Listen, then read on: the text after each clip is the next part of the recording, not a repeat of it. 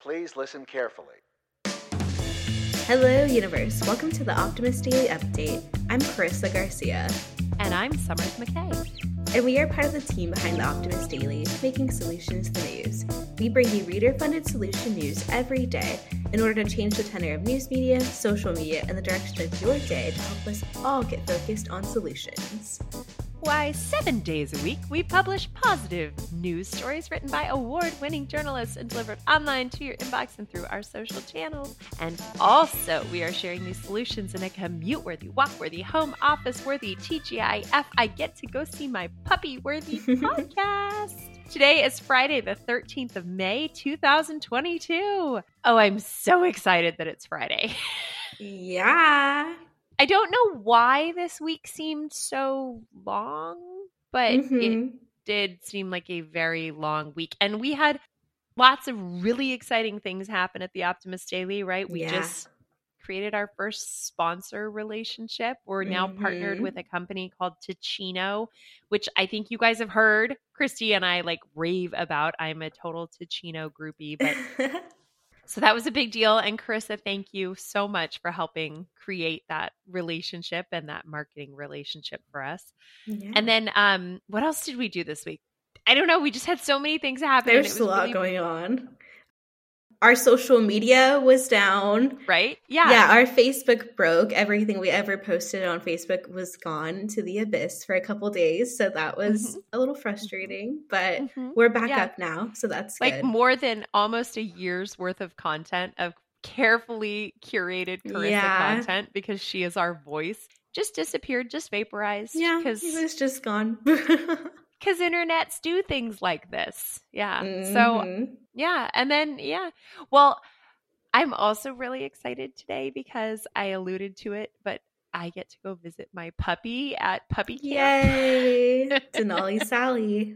exactly. Denali Sally has spent the last uh, week and two days, and he has another week and a half left. So three weeks total. But he spent the last period of time since right before we went to visit California at his puppy boarding and training and they are trying to teach him to be a very good dog and then i guess i need to learn how to be a very good dog mom mm-hmm. but we got we got to a point with him where he was almost you know 30 pounds and five months old not expected. We didn't expect him to be a little dog or a big dog. And yeah. it got to a point where he and Brennan, my two and a half year old, would wrestle and play, but he could knock her over. And he was not listening very well.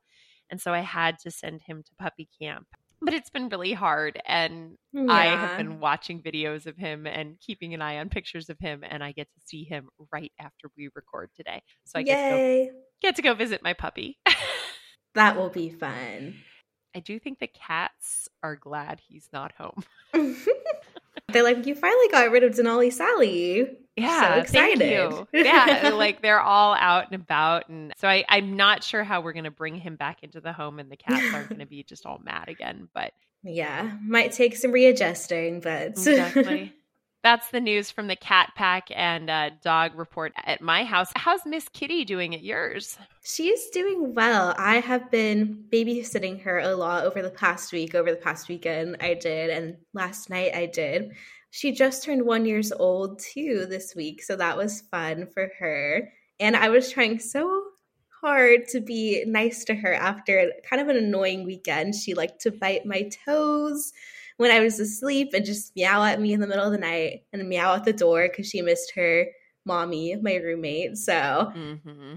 it was a little bit hard to be nice to her on her birthday, but I was nice to her. So now, and you are still thinking, you know, it is kitten season. It's a great time yeah. to adopt, so you're still on the on the lookout. I'm on the kitten hunt. Yes, yep. a kitten hunt and I've already decided I really want to name a cat Honey. So I am honey. looking for Honey wherever oh. Honey may be. Okay. So. This weekend you need to go to like you need to go look at the shelters and see. But you know, really the kittens a lot of the kittens are just being born right now. So yeah, honey, exactly. you'll probably be like adopting honey first week of June or something like that. Yeah. That is perfect. Ah, okay. Well, enough animal talk. Probably everyone is bored at this point. Probably. we should instead maybe switch to the positive news of the day. Yeah. Do you want to go first? Yeah, sure. I will go first. So mine is pretty interesting. Mine is medicinal tattoos that detect blood oxygen levels and more. So, new research from Tufts University shows that tattoos can measure blood oxygen levels and other important biological markers, kind of like a mood ring, if we wow. remember mood rings. yeah, that's really interesting. Okay. Yeah. So there's this thing called fibroin, which is a new sensor in the form of a gel, which is made from the protein components of silk, and it works very well as an injectable to read its host oxygen levels. Mm-hmm. Okay. It's unlikely to invoke an immune response and can last under the skin from a few weeks to up to a year. So, how this works is that the silk's protein's chemistry allows them to change into an oxygen sensor with an additive called PDB-MAP, which basically glows when it's exposed mm-hmm. to intense light. And so researchers are still exploring ways to lengthen the longevity of this additive, but right now it shows an easy and at hand method of detecting a patient's oxygen levels. In their tests, it was effective in animal models, and it's a very important in an age when patients, perhaps with COVID 19, need their oxygen closely monitored. Well, that's funny because we go to the doctor a lot and they're always using that pulse oximeter, which is the mm, little thing yeah. that clamps on your finger. Mm-hmm. And they are so erratic and so they don't really give great readings. And I can imagine that patients in high risk situations where they need highly accurate readings, this could be a very useful, you know, somebody who has a chronic concern. Yeah. This would mm-hmm. make good sense for. Yeah and it's just a temporary thing but it can be yeah long term as well so but researchers believe that since this new fibroin sensor can be responsive to blood oxygen levels it might be important to other components of your body too right. for example right. like diabetics and glucose so it could be used mm-hmm. for a wide variety of things if they can figure it out so you know, you could just get a little tattoo of a rose to track your oxygen. It might make you happier too if you're dealing with some kind of chronic condition and Right. So these tattoos can be designed visually, like it can be like yeah. a rose or you know a rose or a dandelion, or and then the the patient is you know going to shine a light over it and it's going to give them the indication of whatever their level is at so yeah. down the road if it's glucose levels for diabetics you know instead of having an exterior device or having to prick your finger being able to have something imprinted on your skin that would help you give that information is really really interesting yeah, very cool. News. I like it. I mm. like it. Okay. Well, I have sort of a forward thinking news story as well. Mm, Europe's okay. largest floating solar park to open in Portugal this summer. Ooh. Last month, we wrote about Greece unveiling Europe's largest double sided solar farm. Oh, yeah, that was a cool story. It was a very cool story, did well mm-hmm. on social. Yeah. Now, another European country is about to claim significant achievement in the race toward renewables, building the continent's largest floating solar park. Mm. Now, the solar park is a project behind EDP, Portugal's main utility company, and it will be located in Portugal's Alqueva Reservoir, which is a man made reservoir, and its construction will reach completion by the end of this year's summer.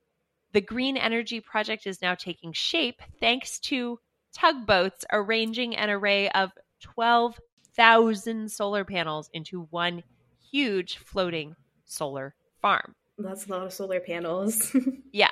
Now, the ultimate goal is to help the continent cut its dependency on imported fossil fuels, whose prices have surged as a result of Russia's recent invasion of Ukraine. And it is part of Portugal's pledge to reduce greenhouse gas emissions by 40% by 2030. Recent efforts to cut reliance on fossil fuels have included shutting down all coal plants in the country, a forward looking decision taken by Belgium, Sweden, and Austria. This particular solar island is exposed to many sunny days. Long story short, it's going to supply 1,500 families with green electricity, or a third of the demand of the nearby towns of Portel or Moura. What's also interesting about this is that since it's floating on hydropower reservoirs, it's very cost effective and will connect to existing infrastructure that feeds into the energy grid.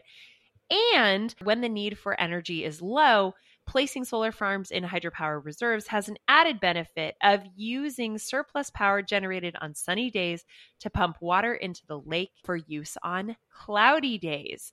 Mm. So it's very exciting, right? It's circular. They're creating some intentionality around the whole situation to make sure that they're using the excess they're going to have environmental impact reduction and you know an overall effort to reduce reliance on fossil fuels. So it's a yeah. pretty cool story. Well done portugal. Very very exciting.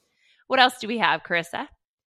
Well, let's see. Some other headlines we have today for your Friday include how to use reverse image search to spot fake news, why teen anxiety is on the rise and how to help, the warning signs of youth suicide and how to respond. It's Mental Health Month, so it's important to take a look at these kind of stories.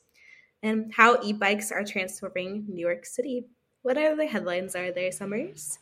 First European psychedelic drug trial opens in the UK. Mm. Three free longevity hacks for a longer life, and how native stingless bees help maintain the rainforest and local communities. There's also one about fecal transplants that could help prevent age related disorders. That and much, much more, as always, is available on the optimistdaily.com. Thank you all for listening to today's Optimist Daily Update. We promise to continue to share positive, solution based stories with ideas on how you can participate in this changing world and ensure it is changed for the good. We promise to cover current events with accuracy, legitimate sources, and offer you the information needed most to chart new paths for all of us. Please consider becoming an emissary on the optimistdaily.com and for just $5 a month participate in reader supported independent journalism. And to support us for free, share us on socials, forward a story to a friend, and make sure to leave us positive reviews for our podcast on Apple, Spotify, Audible, or wherever you listen to your podcasts.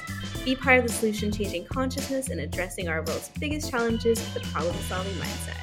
Let's keep the Office Daily free to all who need it, supported by those who can. Happy Friday, everybody, and enjoy your weekend. Thanks, everybody. We'll be back on Monday with more solutions.